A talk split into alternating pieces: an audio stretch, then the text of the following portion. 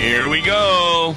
It's Law and Gospel on this Monday, December the 5th, in the year of our Lord 2022. I'm Pastor Baker, and we like taking a look at the lessons for the following Sunday, which will be the third Sunday in Advent, December the 11th, 2022. The lessons are from Isaiah chapter 35, James chapter 5, and the one we're going to be looking at is Matthew chapter 11. So, without further ado, let's start with chapter 11 of Matthew, verse 2.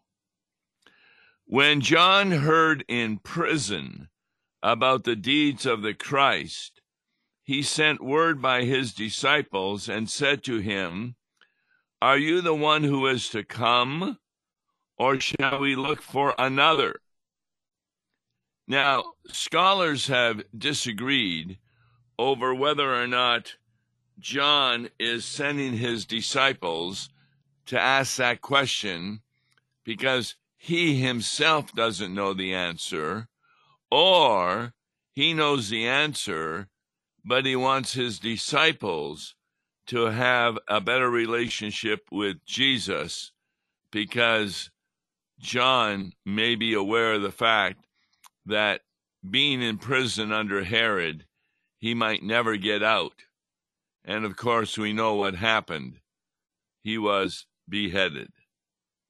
So he says his disciples, Are you the one who is to come, or shall we look for another? Now, this is in light of the fact that John when he was referencing Jesus Christ at his baptism, he said, I baptize you with water, but the one coming after me is greater than I, and he will baptize you with the Holy Spirit. He also was aware that Jesus had come to take away the sins of the world. So I have the opinion that John knew the answer to the question, but he wanted to have his disciples know the answer also from the words of Jesus. So they ask Jesus the question, and Jesus answers them Go and tell John what you hear and see. The blind receive their sight, and the lame walk lepers are cleansed, and the deaf hear, and the dead are raised up, and the poor have good news preached to them. And blessed is the one who's not who is not offended by me. Now, why does Jesus say these items? Because these are found in the Old Testament particularly in the book of Isaiah, as evidence of who the Messiah is. When the Messiah comes, who's going to be bringing in the kingdom of heaven, he's going to give us insight into that kingdom of heaven with the blind receiving their sight, the lame walking, the lepers being cleansed, the deaf hear, the dead are raised up. This is therefore a fulfillment of the promises of the Old Testament. It's very, very important to understand that Jesus does not use human reason to give an answer to the disciples, because there is no human reason that can be understood by an unbeliever. He instead goes to the scripture. This is something we learn after the resurrection when two of the disciples are on the road to Emmaus and Jesus appears before them. But they don't recognize him at first. And so they're kind of surprised that he was unaware of the crucifixion that had taken place on that Friday and they themselves could not understand what some of the women had said that Jesus had risen from the dead. So, what did Jesus do to convince them? He began to quote the Bible verses from the Old Testament. That's how you and I also bring someone into the Christian faith by quoting the Bible verses not just from the Old Testament books, but also from the New Testament. The words of Jesus, the things he did.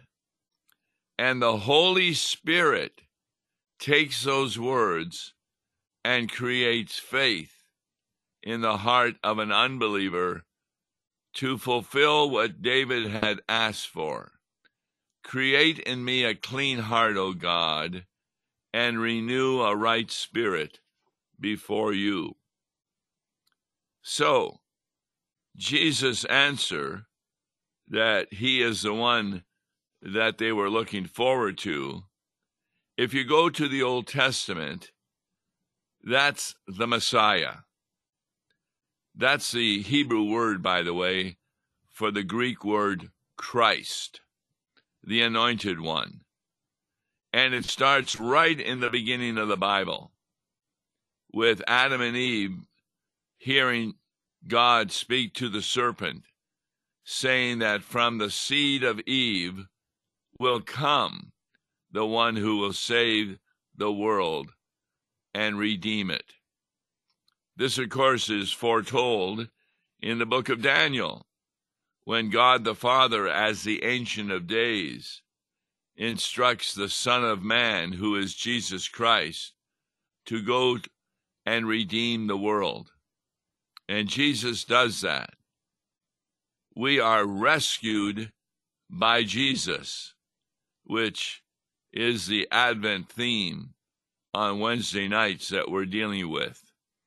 And the first Wednesday night, we spoke about rescue by his incarnation. Now, a lot of people, when they hear the word incarnation, namely that Jesus became flesh, and you ask them, when did that occur? They will often say Christmas. But Christmas is not the event of his incarnation, it's the event of his birth. When did the incarnation take place? That is when Jesus, in his divine nature, also received a human nature. And that occurred when Gabriel the angel met with Mary to tell her that she would bear a child who would be the Son of God, and that would occur conceived by the Holy Spirit, born of the Virgin Mary. So that incarnation took place at the words of Gabriel, because right after that, Mary had gone to visit Elizabeth. And when she entered the home of Elizabeth, who was pregnant with John the Baptizer for six months, he leaped in her womb for joy because he recognized that Jesus was in the womb of Mary. How did that happen? He wasn't even born, John the Baptizer. But Gabriel had told his father that he would be filled with the Holy Spirit from before his birth. You see, when a person has the Holy Spirit, wow, that really does make a difference and there is a recognition of Jesus as the one who has come into the world. But whether John the Baptizer in the womb recognized Jesus as God and not just as the Messiah is unclear. We do know that he did believe that Jesus was the one who the Old Testament people were looking forward to seeing and coming. Now, in verse 7, this is Matthew 11, the disciples left Jesus And Jesus began to speak to the crowds concerning John the Baptizer. He asked them questions. In fact, a lot of the mission of Jesus occurred not by his making statements of fact, but asking questions. Remember, he asked the disciples, Who do men say that I am? And then, who do you think I am? And some said, Well, some think you're John the Baptist risen from the dead or a prophet, etc. And Peter said, Thou art the Christ, the Son of the living God. And Jesus said, That came from my Father. You are correct, John. Uh, and therefore, he told him that that was the truth to the disciples. Very important here. He's asking about John the Baptist. What did you go out into the wilderness to see? A reed shaken by the wind? What then did you go out to see? Because that's not why they went. A man dressed in soft clothing? No. Behold, those who wear soft clothing are in kings' houses.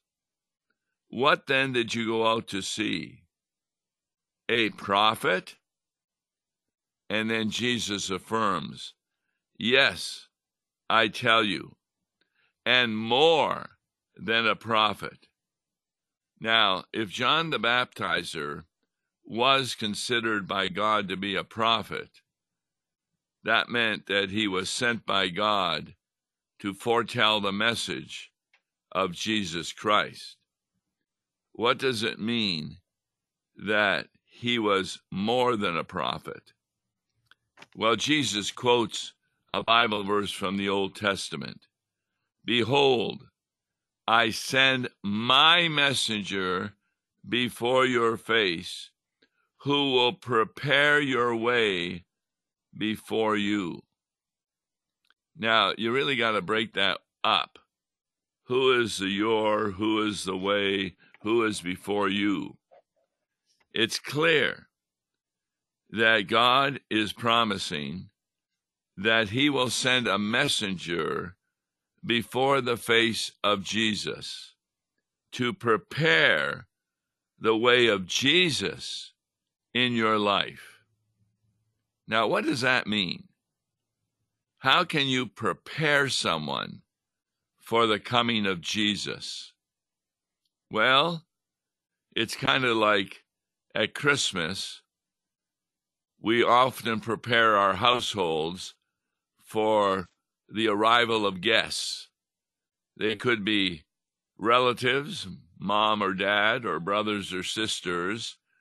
But what do we do to prepare the household?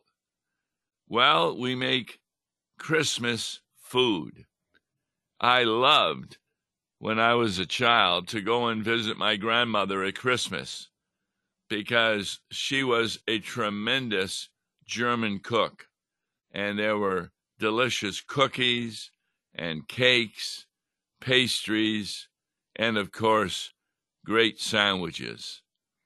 And that was something in which she prepared Christmas for the coming of her relatives. So, how do you prepare someone for the coming of Jesus? Well, as you prepare a household for the coming of your relatives at Christmas, you prepare it in such a way that people will enjoy hearing about the coming of your relatives and family and will be able to have conversation with them and have their needs met in order to once more be introduced to your family and relatives. Well, why is it necessary to prepare the way for Jesus? What is Jesus bringing to prepare people for? He's bringing with him the forgiveness of sins. And in bringing the forgiveness of sins, the only people that are going to be prepared for his coming are those who recognize their need for the forgiveness of sins. And that was the task of John the Baptizer. He did a baptism of repentance. This was not a sacrament like the baptism that would come later at Pentecost, when people would receive the gift of the Holy Spirit and the forgiveness of sins. This was a preparation. It was a preparation for the coming of the Lord.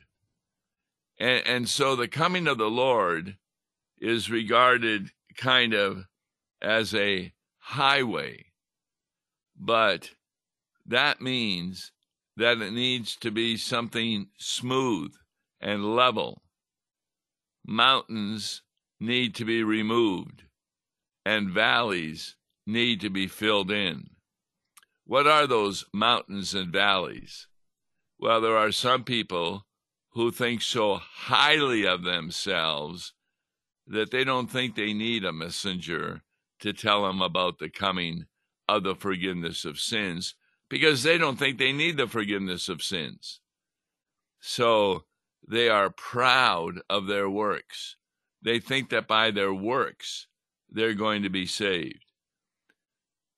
The baptism of repentance was one in which you would confess your sins before Almighty God, and therefore you are prepared for hearing of the rescue by God Himself to take away those sins. And that was the message of John the Baptizer. He would lower the prideful mountains of those who did not think they needed a Savior, and he would raise the valleys of those who felt so depressed because of their sins that they felt there was no way that they could be forgiven or be taken into heaven. Pastors find that even among members of the Christian church as they near death.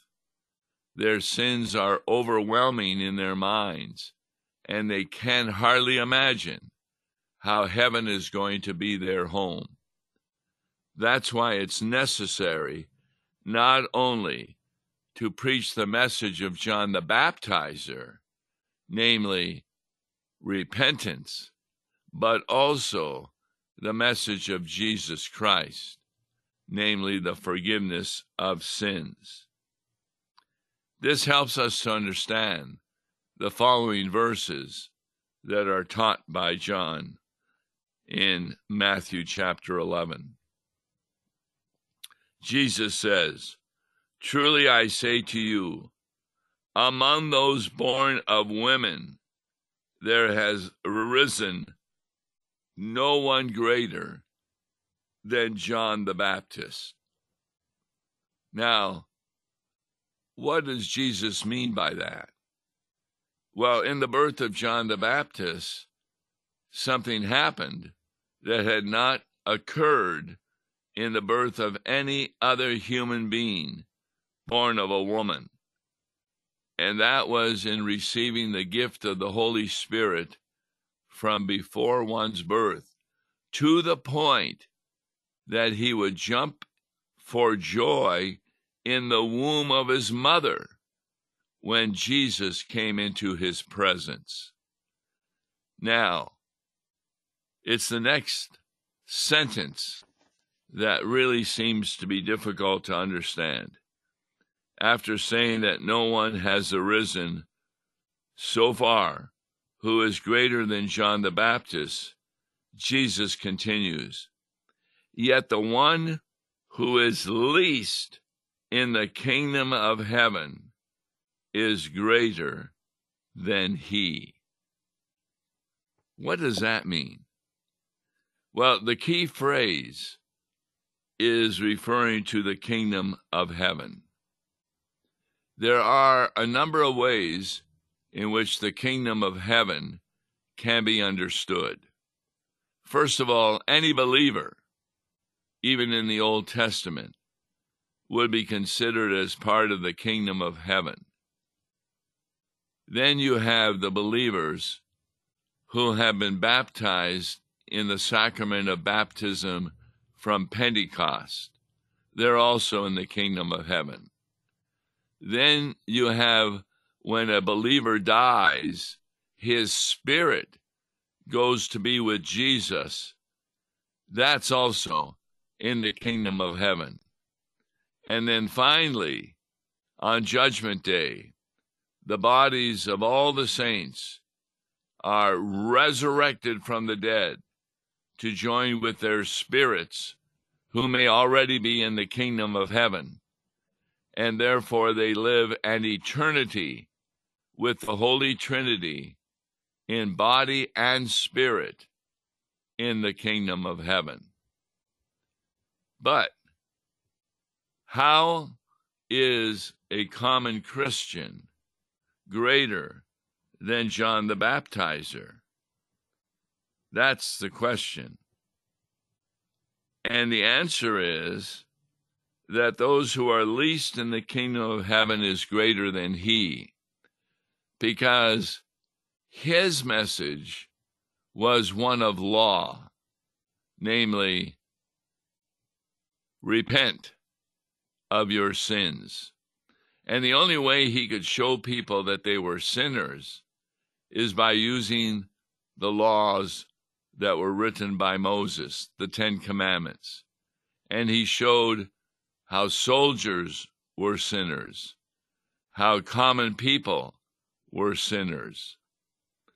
But Jesus came with a greater message, and that was the message of the gospel. In fact, the verse itself helps us to understand why John the Baptizer is not as great as he who is in the kingdom of heaven.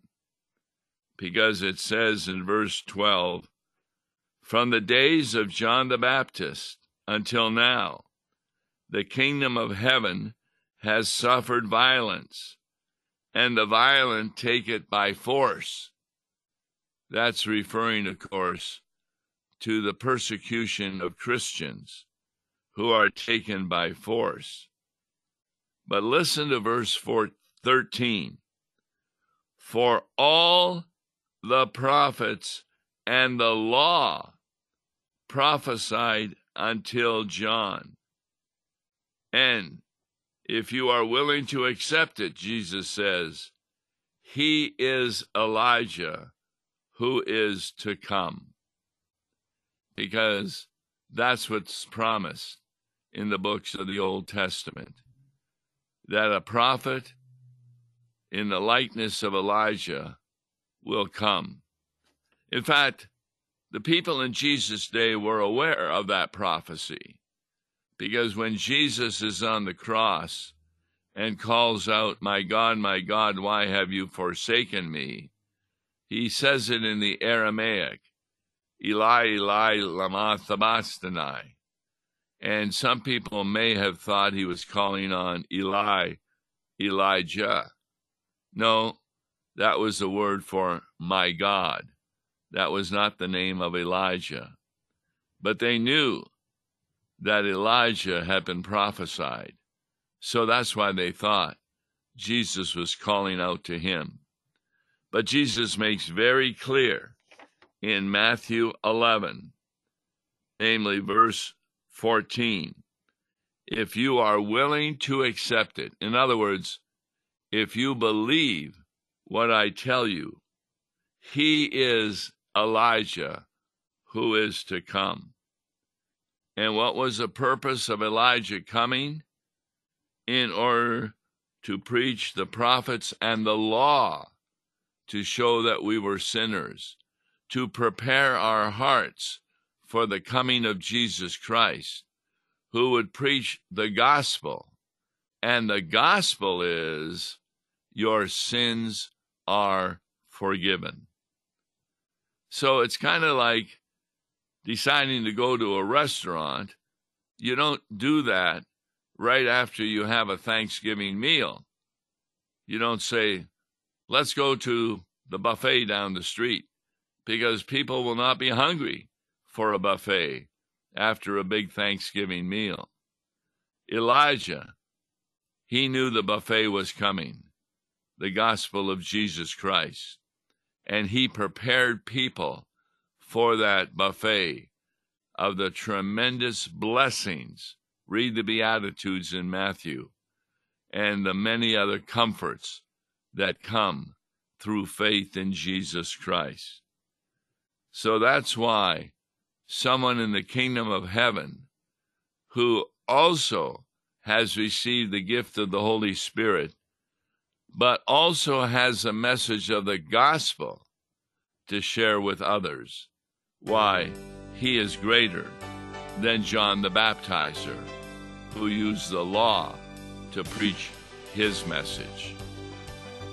So, on tomorrow's Law and Gospel, we'll be talking about John the Baptizer in the hymn entitled Hark, a thrilling voice is sounding.